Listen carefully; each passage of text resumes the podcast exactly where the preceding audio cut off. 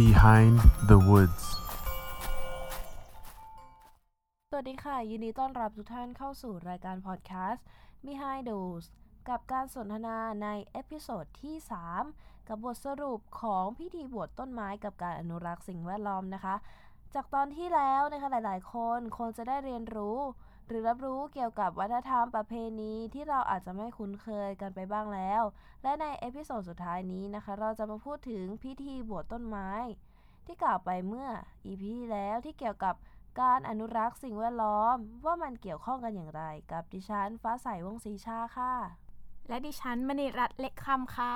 หรือว่าเอิญที่รู้จักกันมานั่นเองนะคะ ถ้าให้พูดถึงการอนุรักษ์สิ่งแวดล้อมเนี่ย คุณฟ้าใสเนี่ยนึกถึงอะไรคะ ก็คงจะเป็นการไม่ตัดไม้ทำลายป่าหรือว่าการช่วยประหยัดพลังงานอะไรแบบนี้ อ่าก็ไม่ผิดนะคะ อย่างนี้ก็เป็นการช่วยอนุรักษ์สิ่งแวดล้อมได้เหมือนกันอ่าง่าย ๆ เลยก็คือการไม่เปิดน้ำแล้วก็เปิดไฟทิ้งไว้โดยไร้ประโยชน์นะคะ แต่ถ้าพูดถึงในเรื่องของแม่น้ำลำคลองเนี่ยเราเนี่ยก็ไม่ควรทิ้งของเน่าเสียลงแม่น้ำลำคลอง หรือว่าน้ำที่แบบว่าสกปรกจากโรงงานอะไรอย่างนี้ ก็ควรจะได้รับการกลั่นมาซะก่อน แต่ว่าง่าย ๆ เลยในวิถีชีวิตของเราในปัจจุบันแถวบ้านดิฉันค่ะคุณฟ้าใสค่ะคลองแสนแสบคุณฟ้าใสแสนแสบ ก็คงจะแสนแสบจริง ๆ ทุกคนก็เคยได้ยินชื่อเสียงเรียงนามของคลองนี้มาแล้วก็คือเคยนั่งไหมคะคุณฟ้าใสถ้าคลองแสนแสบไม่เคยนั่งค่ะ จริง ๆ ดิฉันจะนั่งเป็นเรือคลองภาษีเจริญมากกว่า เพราะว่าบ้านอยู่แถวนั้นอะอย่างดิฉันเนี่ยเคยนั่งเรือที่คลองแสนแสบมาแล้วก็คือ เม็ดน้ำเวลากระเด็นเข้าหน้าคุณฟ้าใสจะมีความ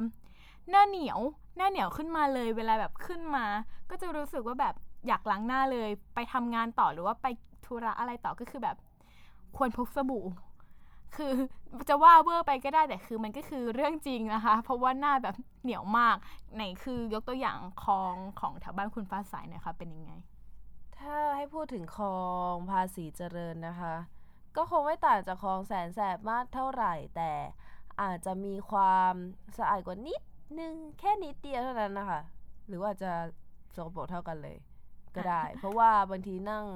ไปแล้วมีน้ำกระเด็นใส่ก็มีแอบมีคันๆหน้านิดนึงประมาณนี้ อ่าอาจจะแบบว่าเป็นความเคยชินมากกว่า เพราะว่าเราเห็นมาตั้งแต่เด็กๆ เกิดมาก็ไม่เคยเห็นแม่น้ำลำคลองมันสะอาดเลย ใช่ แต่ถ้าพูดถึงในเรื่องของป่าไม้ คุณฟ้าใสจะนึกถึงอะไร ถ้าเกี่ยวกับป่าไม้นี่เป็นเชิงอนุรักษ์หรือว่าแบบไหนคะ อ่า เป็นเชิงอนุรักษ์หรือว่าเราจะทำอนุรักษ์ป่าไม้อะไรอย่างนี้ดี ในส่วนที่เราแบบช่วยได้ ก็คงอาจจะเป็นการปลูกต้นไม้ทดแทนมั้งคะเพราะว่าถ้าจะให้ไปอนุรักษ์แบบเป็นโครงการใหญ่ๆลำพังตัวเราที่ใช้ชีวิตอยู่ในชีวิตประจำวันในเมืองเนี่ยอาจจะไปอนุรักษ์แบบนั้นได้ไม่แบบไม่เข้าถึงซะโดยตรงอาจจะเป็นการไปเข้าร่วมโครงการเล็กๆ ปลูกต้นไม้ทดแทนอะไรแบบนี้ค่ะ อ่าใช่แล้วค่ะ การปลูกต้นไม้เนี่ยเป็นการช่วยอนุรักษ์สิ่งแวดล้อมแล้วก็ที่สำคัญเนี่ยช่วยเพิ่มพื้นที่สีเขียวให้กับป่าไม้มากขึ้น เป็นเรื่องง่าย ๆ ที่เราสามารถทำได้เองเลยนะคะ และที่สำคัญเนี่ยเราไม่ควรที่จะไปบุกรุกพื้นที่ป่าไม้ด้วยค่ะ เพราะว่ามันจะทำให้ต้นไม้ของเราเนี่ยลดน้อยลง อย่างที่คุณเอิญพูดมานะคะ ก็ถือว่าเป็นการอนุรักษ์สิ่งแวดล้อมอย่างหนึ่งแต่ในความเป็นจริงแล้วค่ะ การอนุรักษ์สิ่งแวดล้อมมันสามารถพัฒนาได้อย่างยั่งยืนอ่าการอนุรักษ์สิ่งแวดล้อมเนี่ยมันสามารถทำแล้วก็พัฒนาให้มันอยู่ยั่งยืนกับเราไปได้ตลอดได้ด้วยเหรอคะคุณฟ้าใส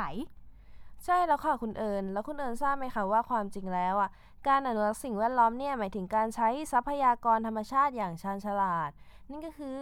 การใช้ให้น้อยและใช้ให้เกิดประโยชน์มากที่สุด โดยคำนึงถึงระยะเวลาในการใช้งานที่ยาวนานค่ะ แต่ในปัจจุบันทรัพยากรธรรมชาติ และสิ่งแวดล้อมมีความเสื่อมโทรมมากขึ้น การอนุรักษ์ธรรมชาติ และสิ่งแวดล้อมจึงมีความหมายรวมไปถึงการพัฒนาคุณภาพสิ่งแวดล้อมด้วยอีกค่ะอ่าส่วนการพัฒนาสิ่งแวดล้อมก็คือ การดำรงชีวิตอยู่ในสังคมที่เจริญก้าวหน้า อยู่บนพื้นฐานการพัฒนาทางเทคโนโลยี และอุตสาหกรรมที่เจริญก้าวหน้าขึ้นค่ะ แต่ว่าจะต้องมีประโยชน์ร่วมกันกับการพัฒนาเศรษฐกิจ แล้วก็การจัดการทรัพยากรธรรมชาติสิ่งแวดล้อมเข้าด้วยกัน โดยจะต้องมีการวางแผนการใช้ประโยชน์จากทรัพยากรธรรมชาติต่างๆ ให้เหมาะสม และคำนึงถึงทรัพยากรที่มีอยู่ ก็อย่างเช่น ค่ายน้ำมัน ค่ายหนึ่งอ่าเขาก็จะมีโครงการเกี่ยวกับต้นไม้ขึ้นมา เพื่อเป็นการรณรงค์แล้วก็ช่วยกันผสานระหว่างอุตสาหกรรมกับป่าไม้ธรรมชาติอะไรอย่างนี้เข้าด้วยกันค่ะ คุณฟ้าใสพอจะเคยได้ยินไหม ก็พอจะเคยได้ยินมาอยู่บ้างนะคะ เกี่ยวกับโครงการที่ค่ายน้ำมันค่ายนี้ทำใช่เขาจะมีการไปปลูกป่าหรือว่าทำอะไรอย่างนี้บ่อยแต่ถ้าพูดถึงเรื่องทรัพยากรธรรมชาตินะคะ ก็จะนึกถึงเรื่องของป่าไม้ขึ้นเป็นอันดับแรกเลยนะคะเพอทุกวันนี้นะคะ ประเทศไทยก็แทบจะไม่มีฤดูหนาวอยู่เลย มีก็แต่ฤดูร้อน ฤดูร้อนมาก แล้วก็ฤดูร้อนที่สุด และไหนจะภัยพิบัติที่เกิดขึ้น ก็อย่างเช่น น้ำท่วมมีอะไรบ้างคะน้ำท่วมก็อย่างปีที่ผ่านมาคุณฟ้าใสง่าย ๆ เลย ปีที่ผ่านมาปีที่แล้ว อุบลราชธานี ขนาดพื้นที่อย่างที่ราบสูงภาคอีสาน ก็คือมีน้ำท่วมมาแล้ว แต่ว่าต้นปีที่ผ่านมาผ่านมาครึ่งปี ที่ราบสูงก็ท่วม อย่างเช่น จังหวัดหนองบัวลำพู ภาคเหนืออย่างเชียงใหม่ เชียงรายอะไรอย่างนี้ คือน้ำท่วมหมดเลยน้ำท่วมเนี่ยก็คือจะเป็นแบบว่า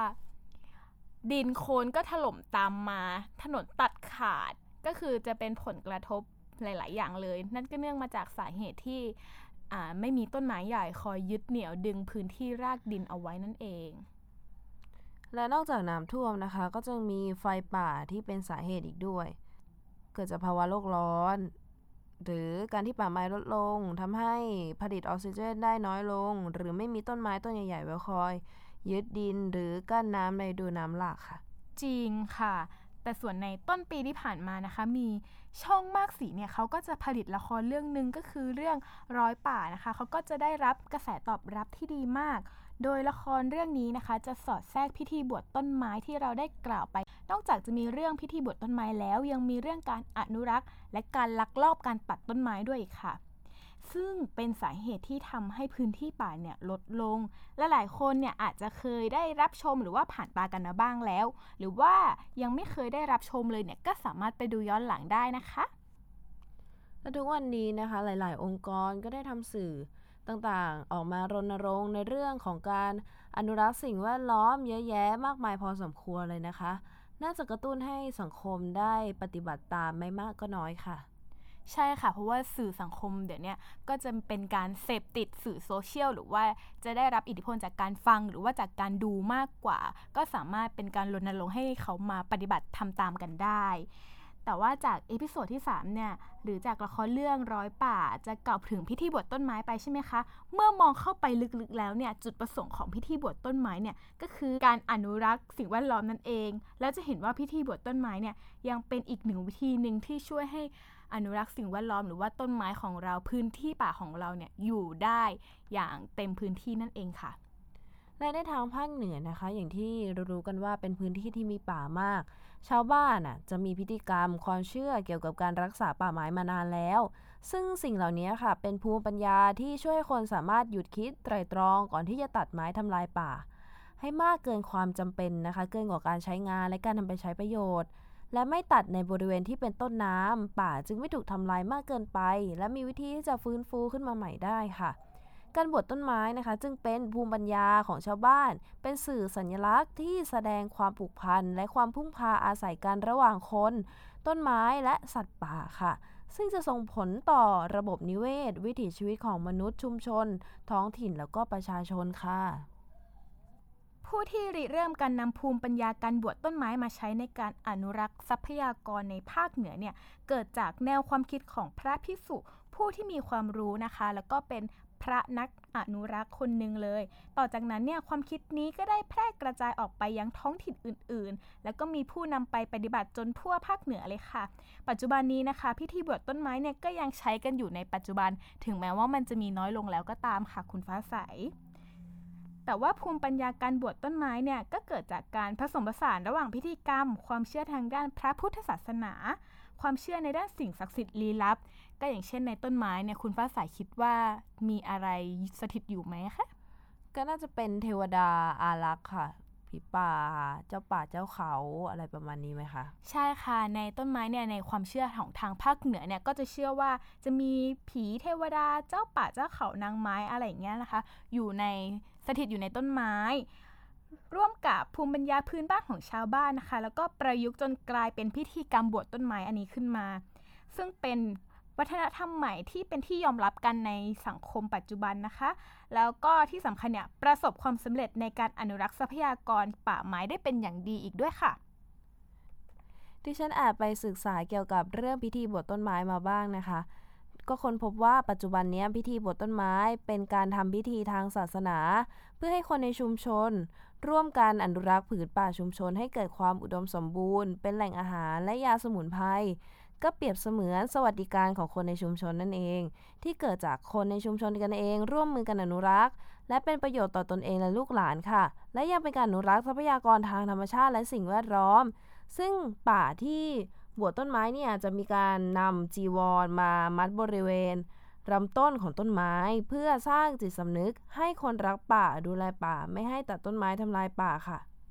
เพื่อให้ชุมชนของเราเนี่ยได้ใช้ประโยชน์จากต้นไม้ที่เราอนุรักษ์ไว้นะคะ ได้อย่างนานๆ ดิฉันเนี่ยเคยดูคลิปวิดีโออันนึงใน YouTube นะคะ ที่เขาไปบวชต้นไม้ต้นที่ 50 ล้านที่จังหวัดเชียงใหม่ค่ะ คุณฟ้าใส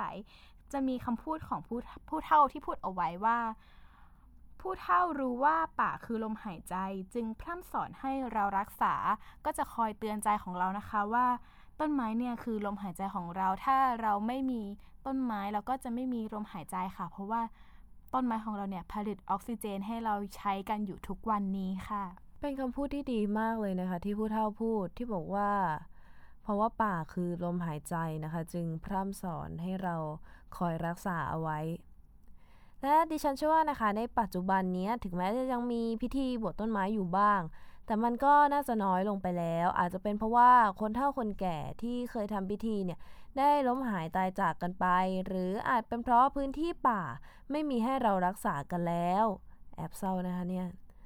เพราะพิธีบทต้นไม้ของเราถือเป็นอีกหนึ่งความเชื่อของชาวบ้านนะคะ ที่นอกจากจะเป็นวิถีแบบไทย และยังแอบแฝงไปด้วย คติการอนุรักษ์ป่าที่อยู่รอบชุมชนสืบไปค่ะ ถูกต้องค่ะคุณฟ้าใส การที่เราไม่เข้าไปบุกรุกป่านะคะ หรือว่าใช้ประโยชน์จากป่าในทางที่ผิดเนี่ย เราปล่อยให้ป่าเนี่ยฟื้นตัวเองตามธรรมชาติทำให้ป่าที่เคยเสื่อมโทรมเนี่ยกลายเป็นพื้นที่ป่าที่เต็มไปด้วยต้นไม้น้อยใหญ่ ร่วมกับที่เราบวชต้นไม้เพื่อเป็นการดูแลและอนุรักษ์เอาไว้เนี่ยยังเป็นความภาคภูมิใจที่เราสามารถรักษาผืนป่านี้เอาไว้ได้ค่ะใช่ค่ะ และการอนุรักษ์ผืนป่าให้กลับมาสมบูรณ์ ยังเป็นการพลิกฟื้น ผืนป่าต้นน้ำลำธารให้กลับมาหล่อเลี้ยงชีวิตของผู้คนที่อยู่ร่วมกันกับป่าได้อย่างยั่งยืนอีกด้วยค่ะ สุดท้ายนี้นะคะ อยากฝากเอาไว้ว่าพิธีบวชต้นไม้เนี่ยยังมีประโยชน์กับเราและสังคมมากมาย ไม่ว่าจะเป็นการยับยั้งการทำลายธรรมชาติ และช่วยอนุรักษ์สิ่งแวดล้อม รวมไปถึงการรักษาป่าไม้ที่เป็นต้นน้ำลำธารให้อุดมสมบูรณ์ สร้างความสำนึกให้แก่ชุมชนในการดูแลรักษาธรรมชาติและป่าไม้ค่ะ พระสงฆ์และจีวรนนั้น คนทั่วไปมองว่าเป็นของสูง ส่วนบทสวดมนต์ที่ประกอบด้วยพุทธพจน์นั้น ถือว่าเป็นสิริมงคลอย่างยิ่ง เมื่อผนวกทั้ง 3 สิ่งเข้าด้วยกันในพิธี โดยมีต้นไม้เป็นศูนย์กลาง ก็เท่ากับบ่งชี้ว่า ต้นไม้ไม่ใช่สิ่งสามัญหรือวัตถุที่เราจะนำมาทำอะไรก็ได้ตามใจชอบ แต่เป็นสิ่งที่มีความสำคัญ ควรค่าแก่การเคารพและปกป้อง ถึงแม้พิธีบวชต้นไม้จะเป็นเพียงแค่กุศโลบายของพระนักอนุรักษ์สิ่งแวดล้อม ที่ต้องการให้ผู้คนหันมารักผืนป่าและรักธรรมชาติ แต่ทุกสิ่งทุกอย่างจะไม่เกิดผลเลย ถ้าทุกคนไม่ตระหนักรู้ว่า ธรรมชาติผืนป่าและต้นไม้เป็นสิ่งที่เราควรรักษาไว้ เพราะถ้าเราไม่ช่วยเหลือหรือร่วมมือกันในการอนุรักษ์และปกป้องนั้น พื้นที่สีเขียวที่สบายตา กลิ่นไอธรรมชาติในยามเช้าหรือหลังฝนตก เราก็อาจจะรับรู้ถึงสิ่งนั้นได้น้อยลงก็ได้สำหรับรายการพอดแคสต์ Behind the Woods episode ที่ 3 ก็ขอจบไว้ลงแต่เพียงเท่านี้ เราสองคนหวังเพียงแค่ท่านผู้ฟังทุกท่าน หลังจากที่ได้ฟังพอดแคสต์ EP นี้จบ หัวใจที่เคยห่อเหี่ยว อาจจะกลับมานุ่มฟูและเป็นสีเขียว เพราะธรรมชาติรักษาก็ได้นะคะ สวัสดีค่ะ